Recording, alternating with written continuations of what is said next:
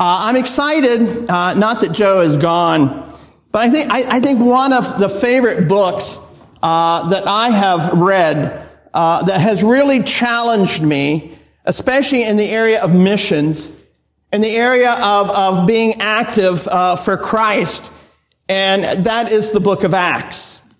Now, a, a lot of uh, theologians feel that Acts is basically a historical book written to find and see and study the aspect of the founding of the church, but there's so much more in the book of Acts.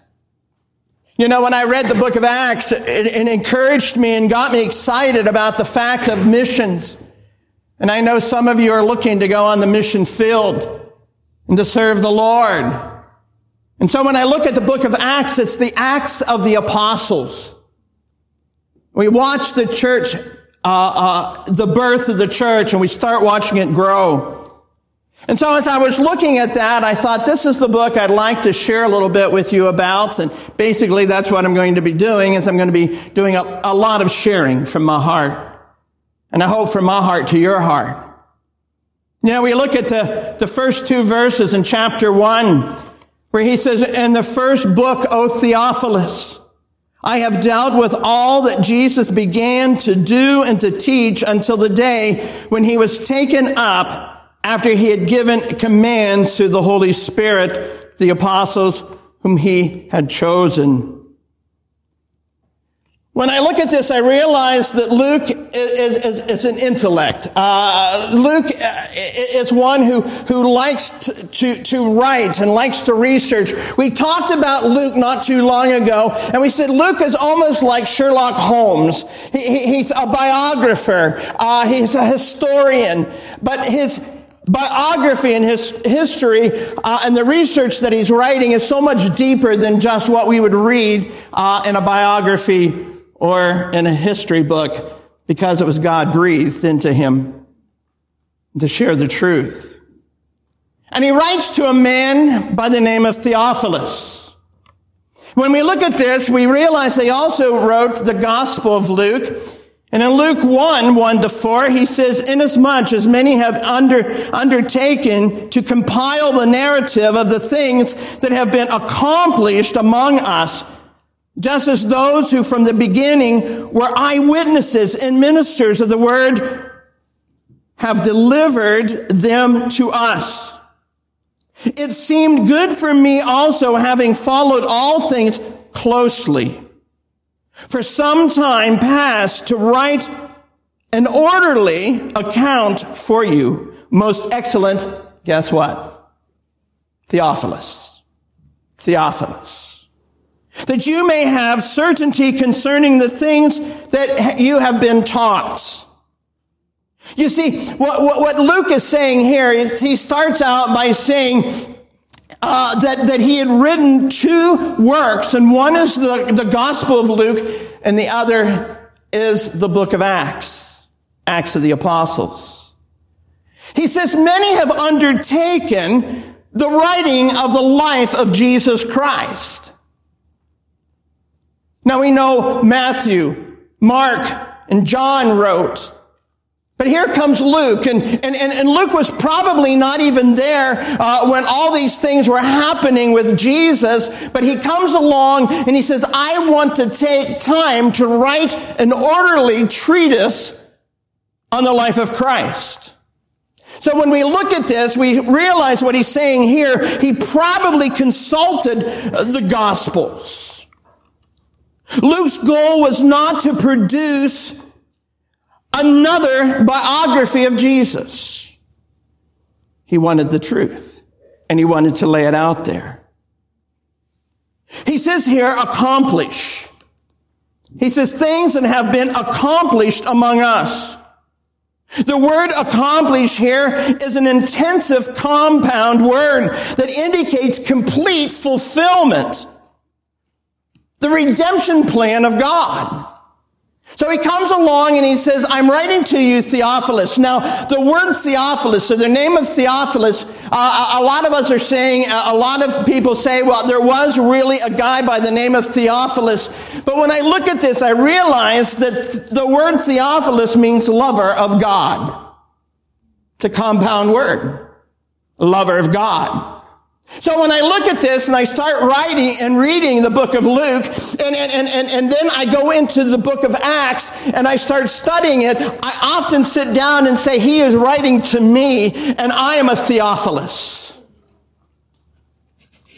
I'm a lover of God.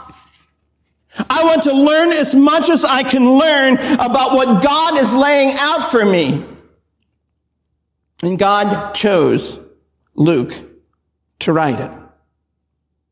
He was a companion of Paul, and he followed Paul. And guys, when I look at Luke, I realize that what he's writing down here is he's saying, I researched everything. He says here uh, in Luke, he says, uh, ministers of the word have delivered them to us.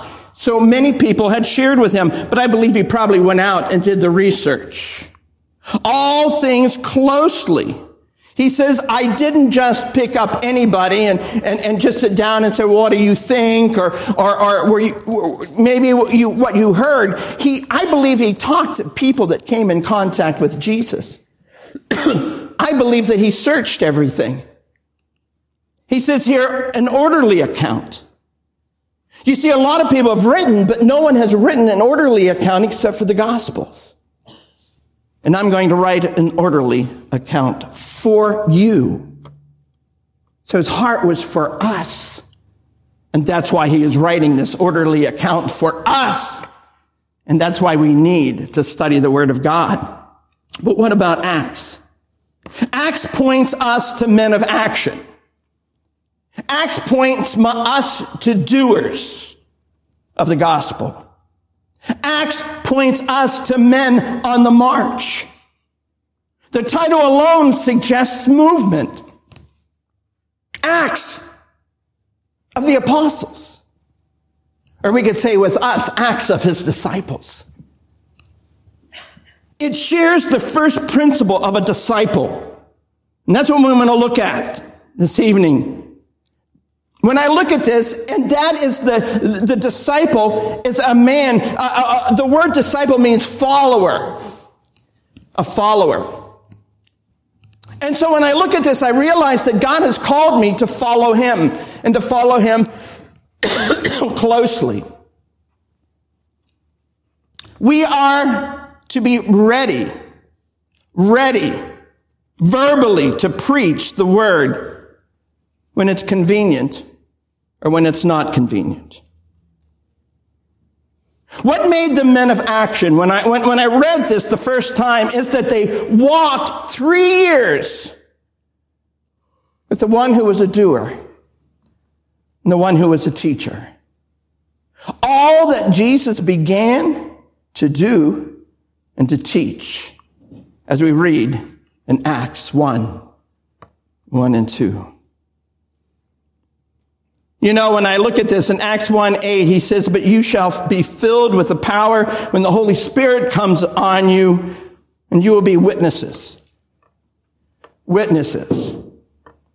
I really believe sometimes we really fall short in witnessing, don't we? We're such timid people. We're so afraid that if, if someone hears us sharing our faith, that they may not be our friends anymore, and so we keep quiet. Uh, we're fearful of what people may think. We're fearful of what maybe people may do. You know, I look at this and I realize that in our walk with the Lord, we need to be men and women of action.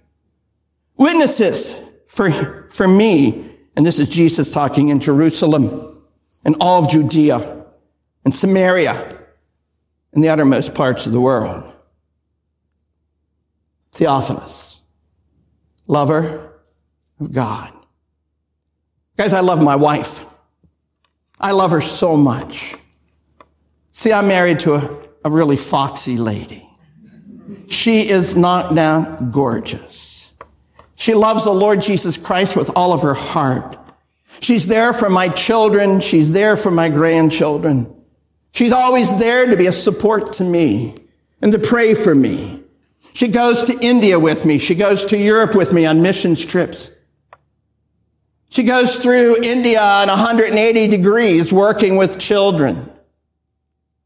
Her heart is that she's in love with Jesus and that love for Jesus reflects back upon me because God tells her, love your husband. When I look at this, I realize that the love that, that, that, that I share, and I love talking about my wife.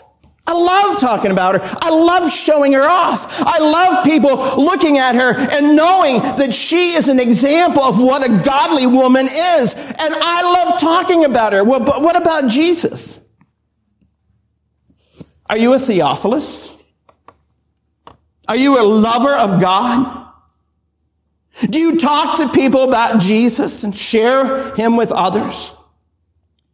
Are you embarrassed? Ashamed of the gospel of Jesus Christ? And when I look at this, and, and, and, and, so often I think of Jim Elliot, and, and, and a question I'm going to ask you, and on Tuesday, I want you to come with an answer in your life. When has your faith in Jesus Christ been encouraged by words of others? I want you to answer that on Tuesday. When has your faith in Jesus Christ been encouraged by the words of others? One of the ones that have encouraged me so much is Jim Elliot and Elisabeth Elliot. I believe that the one person who has, has made the biggest impact in my life, a person, was Jim Elliot. He's the one that said he is no fool to give up that which he cannot keep, to gain that which he cannot lose. As I read his diary and saw a young man whose heart was burning for a tribe in, in, in, in the jungles of Ecuador, and willing to give everything to reach that tribe that God has called, had called him to reach. The same tribe that massacred him and four other missionaries. He says here, light these idle sticks of my life that I may burn for you, O Lord. And I read that in the diary. I kept thinking, am I letting that burn inside of me? I look and see what God has done in my life. I was accepted under New Tribes missions, but I wound up at Liberty University to reach the savages there. Guys, when I look at this, he says, light these idle sticks of my life that I may burn for you, O Lord. I do not desire a long life, but a full one, like yours. Jim Elliot died at the age of 32, serving the Lord.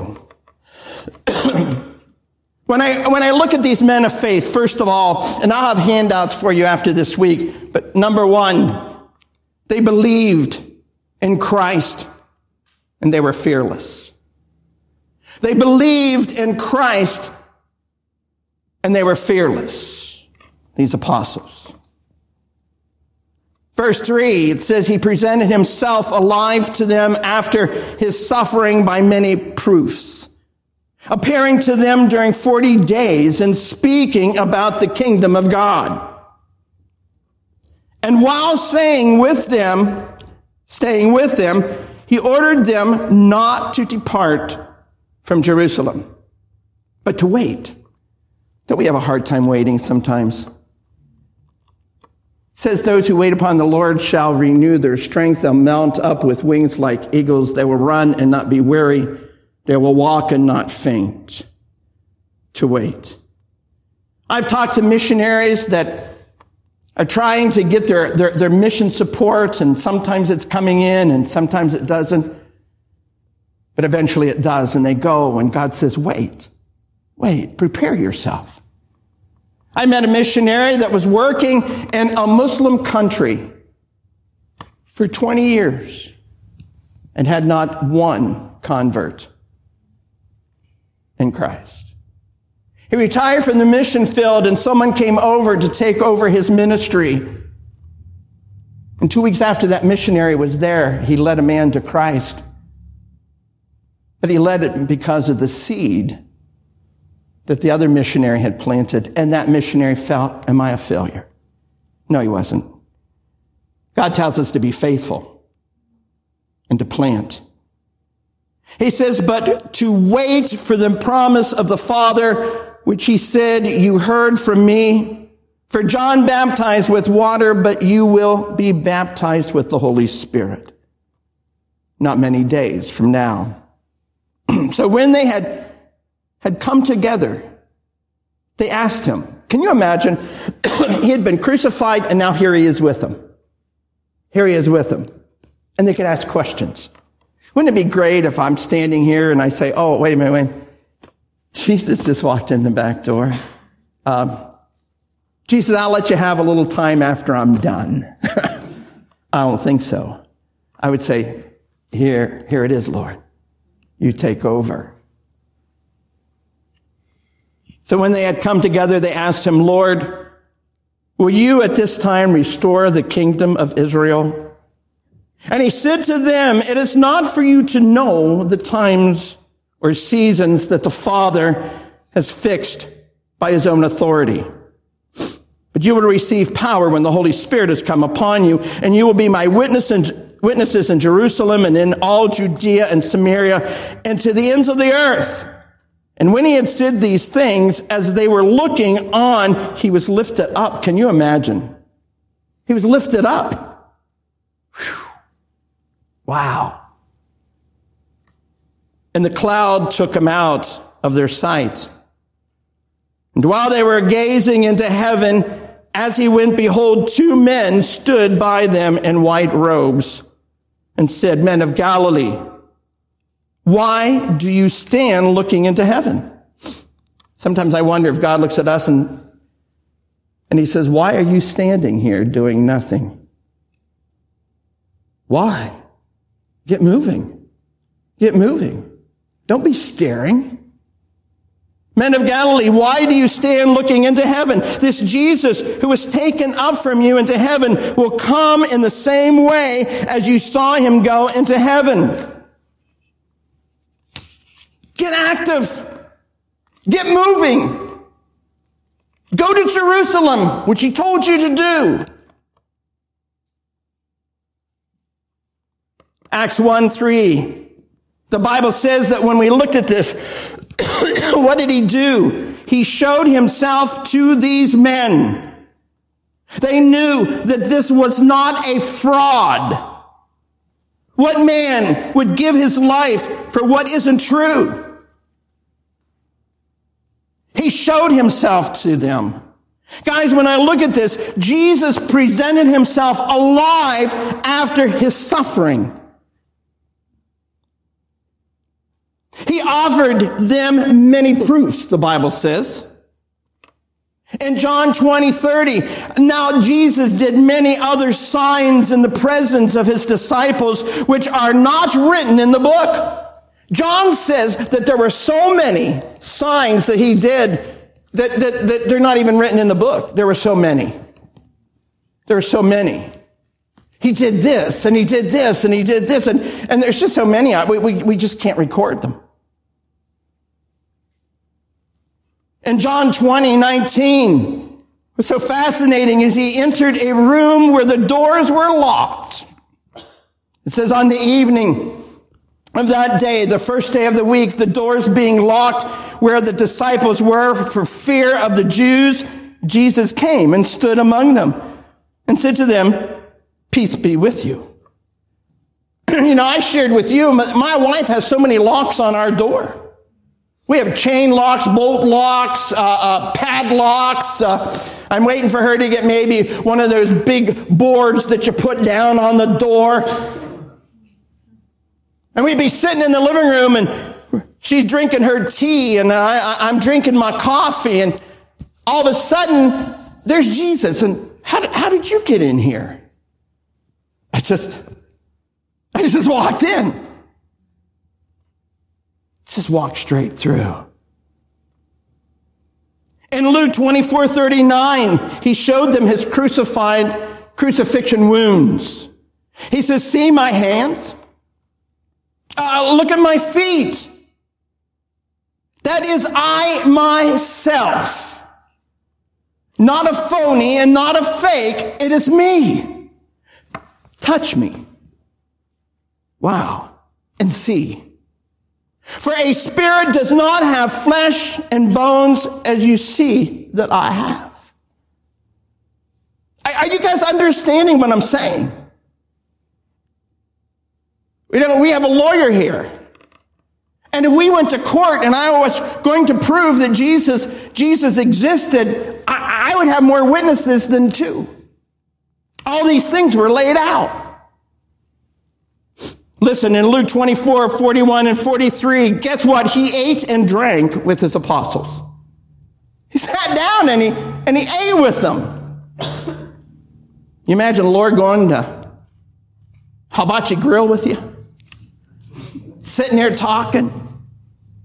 And I'd say, boy, I wish, I, w- I wish there was fried chicken. He'd go, oh, here in the basket. Here's some fish and bread. you know? Wow. He was seen by many. Listen, 1 Corinthians 15, 3 to 8. Listen, listen. For I delivered to you as of first importance what I also received. That Christ died for our sins in accordance with scripture.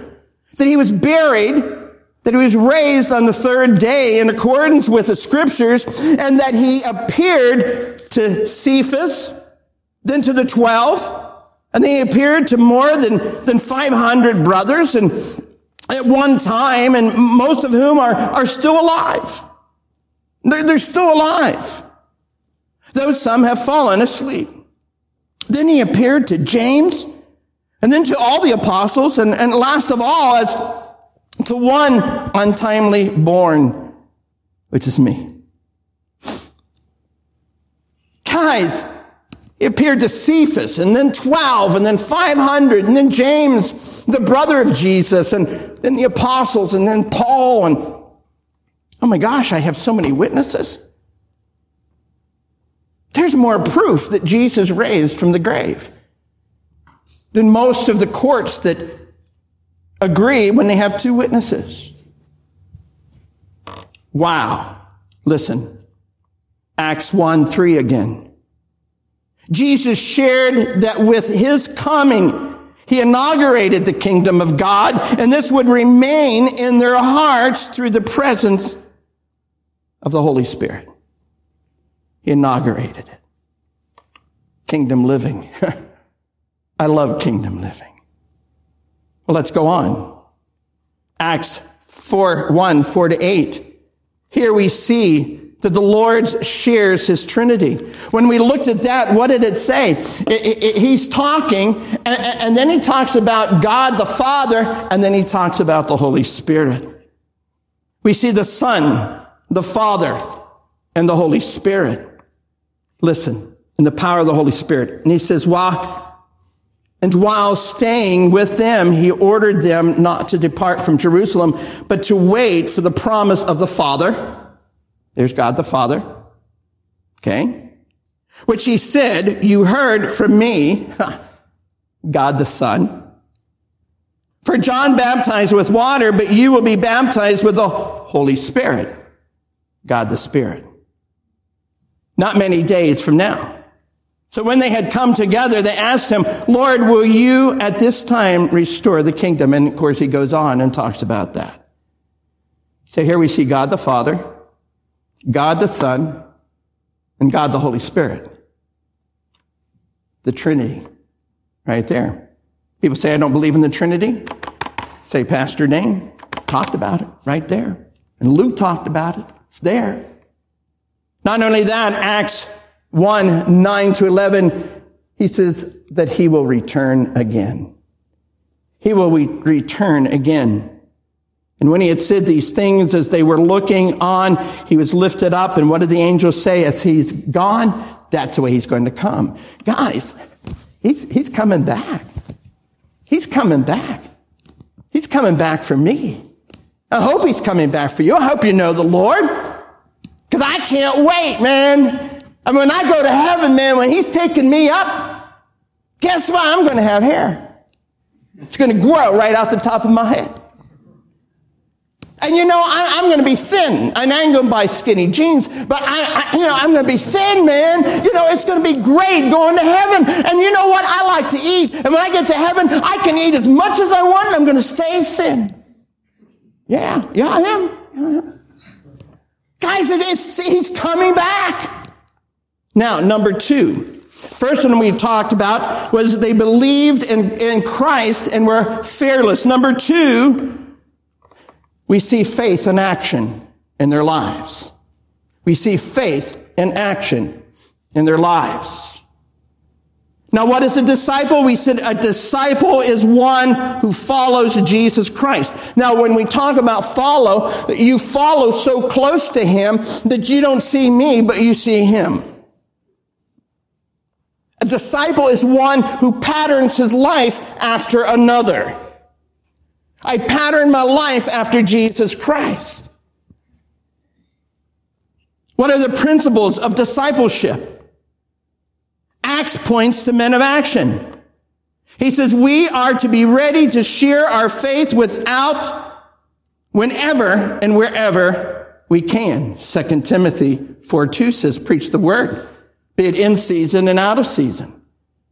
He says, reprove, rebuke, and exhort with complete patience and teaching.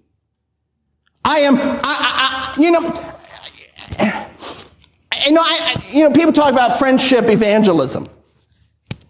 You know, and, and, and, and, and, and that sounds nice, you know, friendship evangelism. I want to be a friend to someone to lead them to Christ. But for many people, that's a cop out. That's a cop out. Friendship evangelism. Guys, I need to verbally talk to others about Jesus.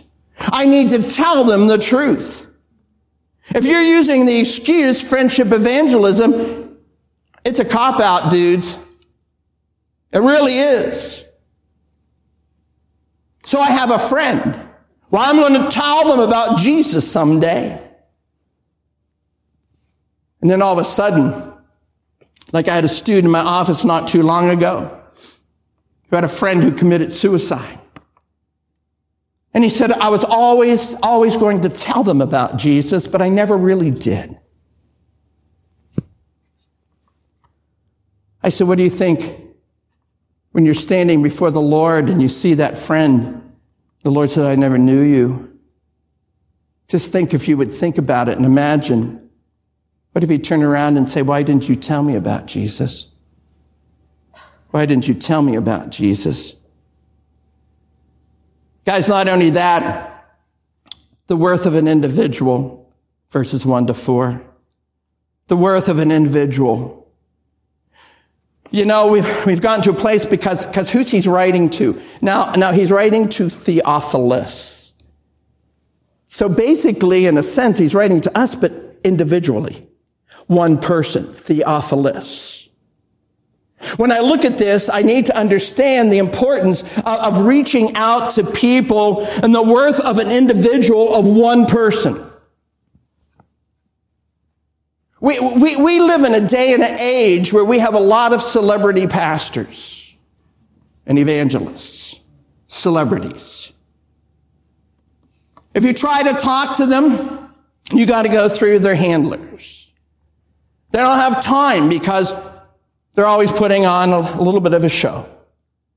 And some of them are good and some of them preach the word of God, but you try to get with them. I had one fella that we had at Liberty, and I never tell you who he is, but he's real well known speaker. I never met such an arrogant man in all of my life. And people could not get to be with him because he never had time for an individual. You know what kills me is sometimes people come along and say, where you were out speaking, how did it go? It was, Jeff, it was great. I mean, I mean, we even had to get chairs to fill in the back. That's how great it was. I mean, the church was packed. Huh. Then all of a sudden, you talk to somebody else and you say, how was the meeting? It was horrible. It's horrible. There's hardly anybody there. There's maybe 20 people there. I mean, we wanted at least two or three hundred, but, but there was only 20. It's only 20. How sad that we get into a, a place when, when, when maybe we're talking to 20 people. What was so disastrous? Did, out of those 20 people, did anyone go away with a determination to pray more? Some idea of how to go about it? Did anyone leave with a desire to memorize scripture and a plan to go about it? Did anybody leave on fire for Christ? You only had 10, but out of those 10, if they were on fire enough, I looked at them and the end of, you know, the worth of an individual is like spending time with an individual and working with them and loving them and talking. Who cares? You guys, you guys are, many of you are going to be gone over the summer. There's only going to be a handful here. And I'm not going to come here and say, oh, there's only 10 people here. Why am I coming on Sunday nights? Because you 10 are the 10 that God wants here.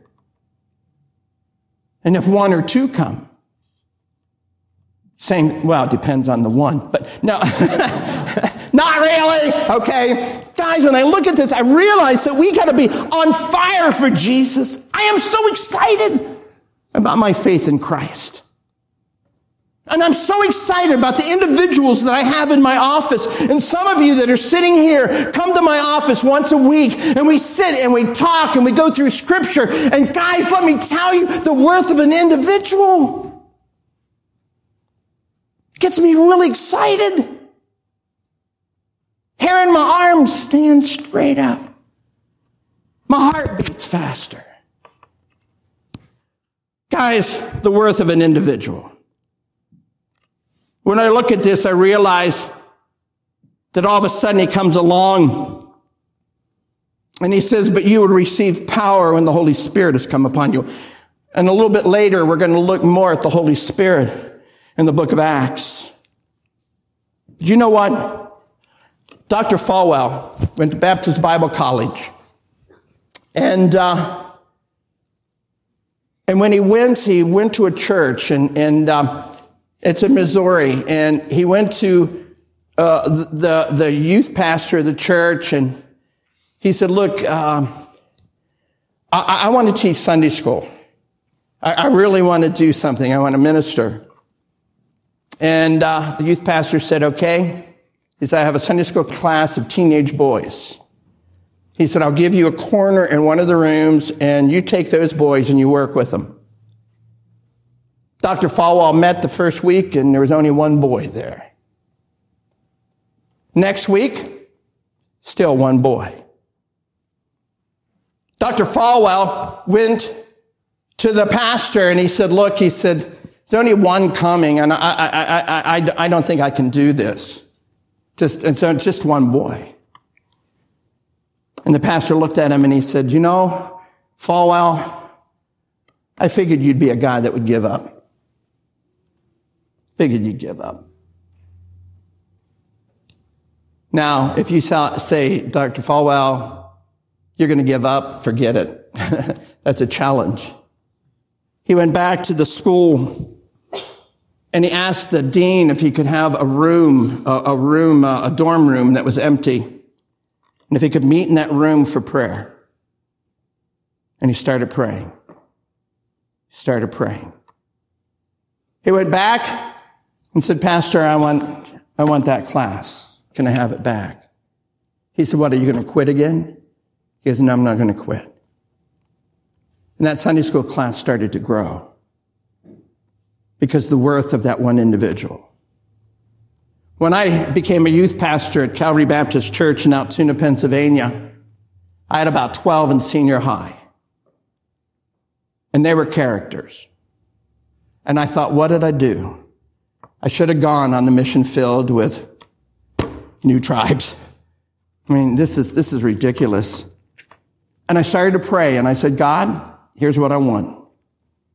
Give me two people, two students, a girl and a boy that I can invest in. Just two. Just two. The next day I was sitting in my office and a young man came into my my office and Bill Lockhart. He came in and he said, Pastor Dane, he said, you know, he said, uh, you've been teaching Sunday school and I want to know and learn more about Jesus.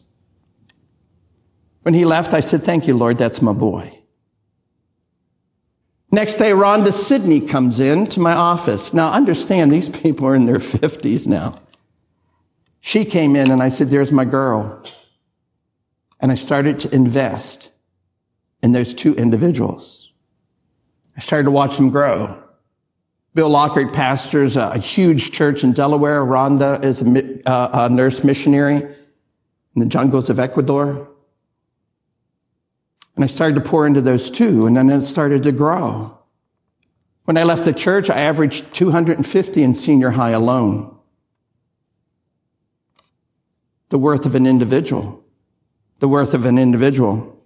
Now, next, they followed the Lord's instructions. They followed the Lord's instructions.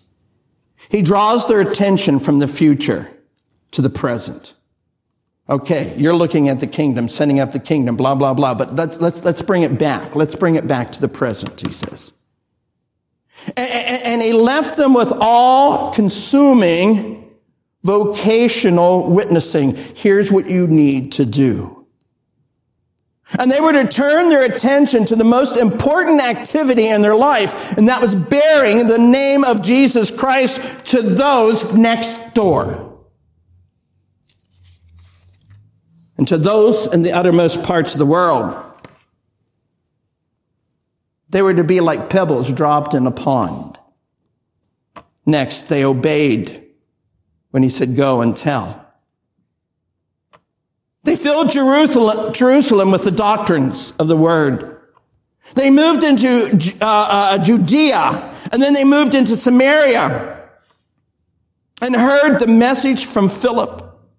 Then Peter was used to bring Cornelius, the first Gentile convert to Christ. Then Paul carried the message to the outermost parts of the world.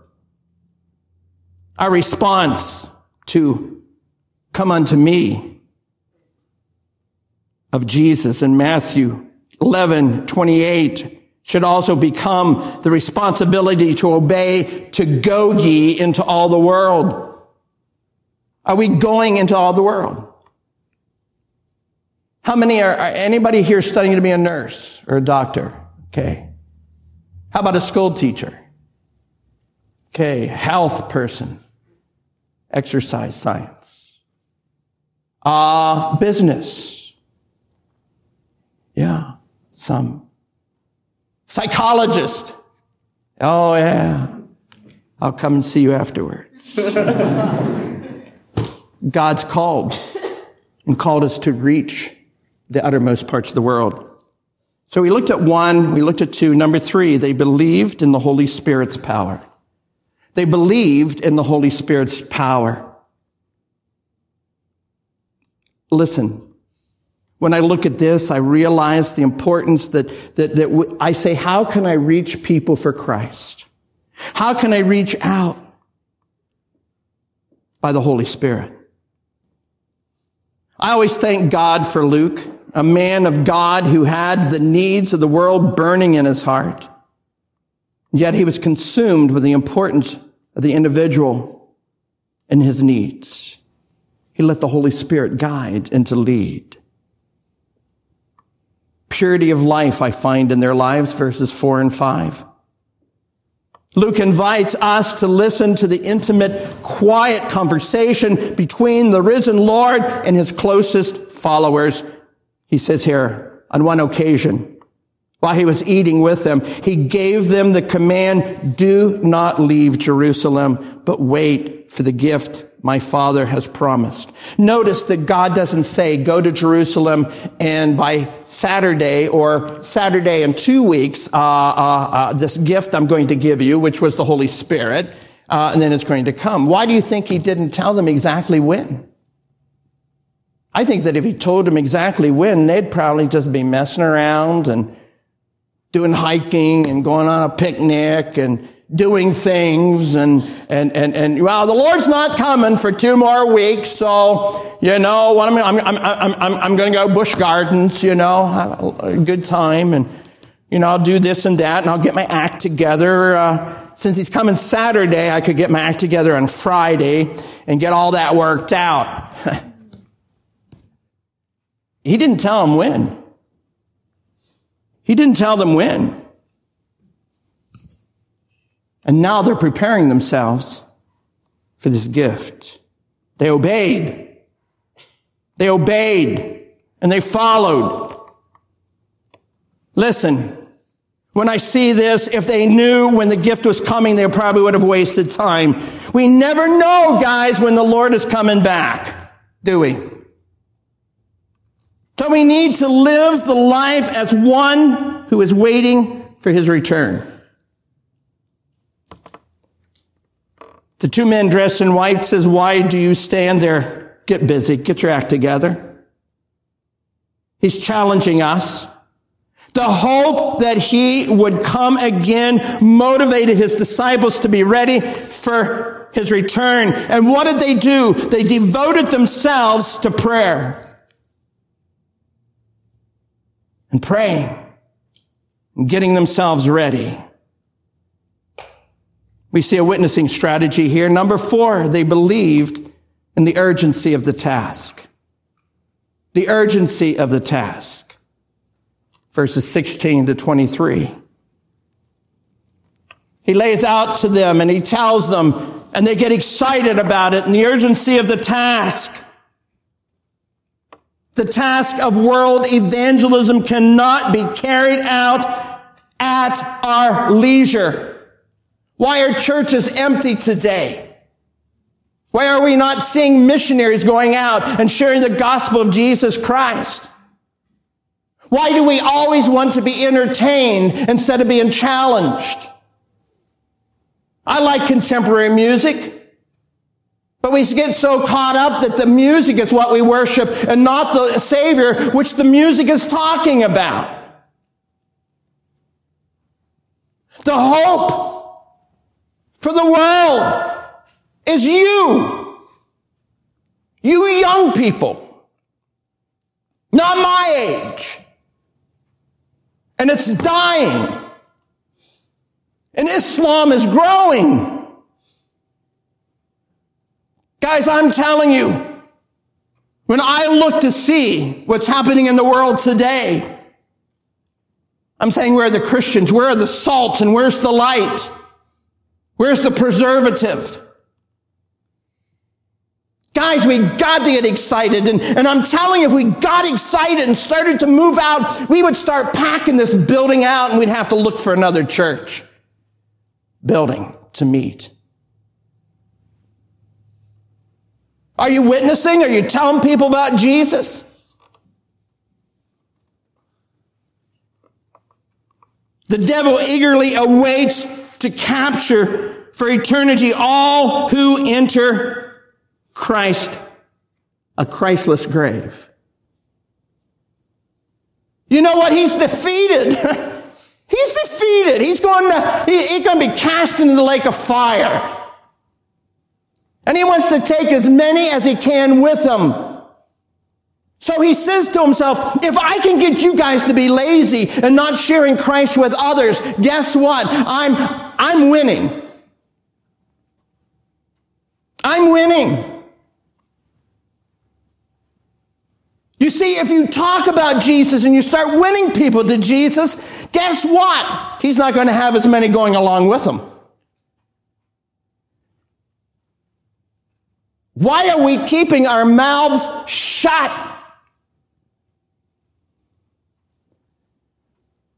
Well, I, I, I really, oh, I, really, you know, sometimes I don't know a lot of scripture and, oh, but you shall receive power when the Holy Spirit has come upon you. It's not me coming up to it, it's, it's coming down to me, and I just receive it.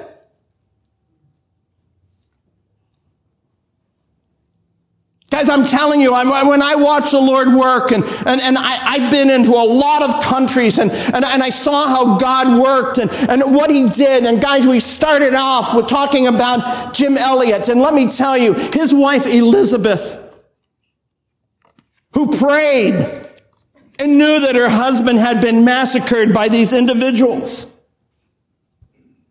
And in June 2015, the Lord took her home.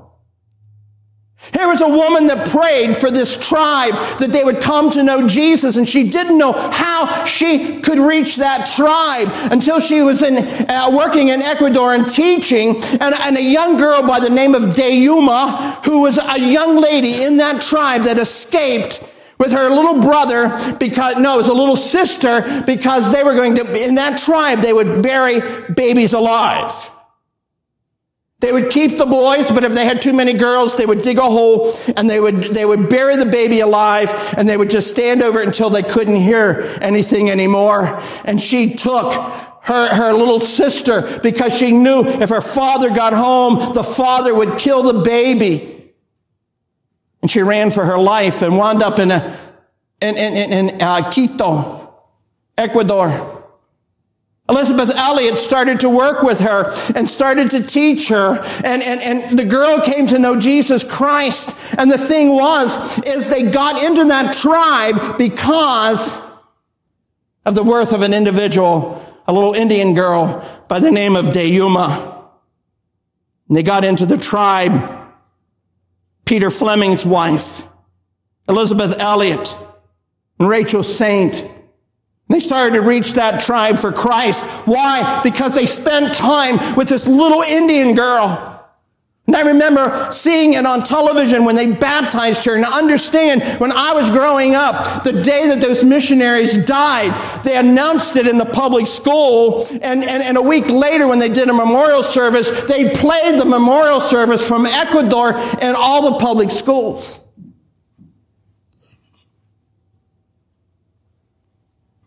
And they went in to reach the Aucas. Three women, two children, and Dayuma. Within the matter of years, everyone in that village accepted Jesus Christ as their Savior. The Indian that killed Nate Saint became the pastor in that tribe. And that, that Indian baptized Nate Saint's son, Steve, at the location where he had killed Steve's father. Five years ago, they were at Liberty University. And Steve Saint came and he brought Papa with him. And this Indian got up and gave his testimony. He said, we came to know Jesus as our Savior. And we changed our names from Auca, which meant warrior, to Anani, which means Christ followers.